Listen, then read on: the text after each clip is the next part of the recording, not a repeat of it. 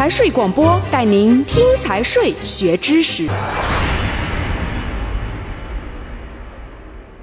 中华人民共和国审计法，本法共七章。第一章总则，第一条，为了加强国家的审计监督，维护国家财政经济秩序，提高财政资金使用效益，促进廉政建设。保障国民经济和社会健康发展，根据宪法制定本法。第二条，国家实行审计监督制度，国务院和县级以上地方人民政府设立审计机关。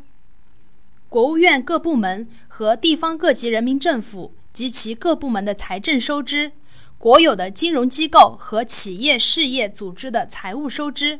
以及其他依照本法规定应当接受审计的财政收支、财务收支，依照本法规定接受审计监督。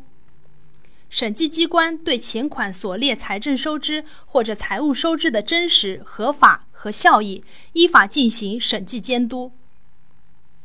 第三条，审计机关依照法律规定的职权和程序进行审计监督。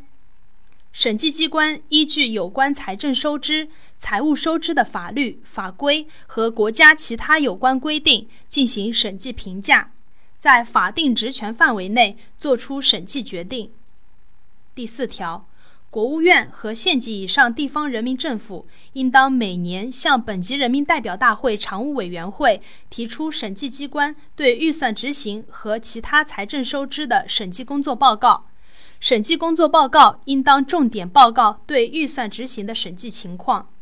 必要时，人民代表大会常务委员会可以对审计工作报告作出决议。国务院和县级以上地方人民政府应当将审计工作报告中指出的问题的纠正情况和处理结果向本级人民代表大会常务委员会报告。第五条，审计机关依照法律规定。独立行使审计监督权，不受其他行政机关、社会团体和个人的干涉。第六条，审计机关和审计人员办理审计事项，应当客观公正、实事求是、廉洁奉公、保守秘密。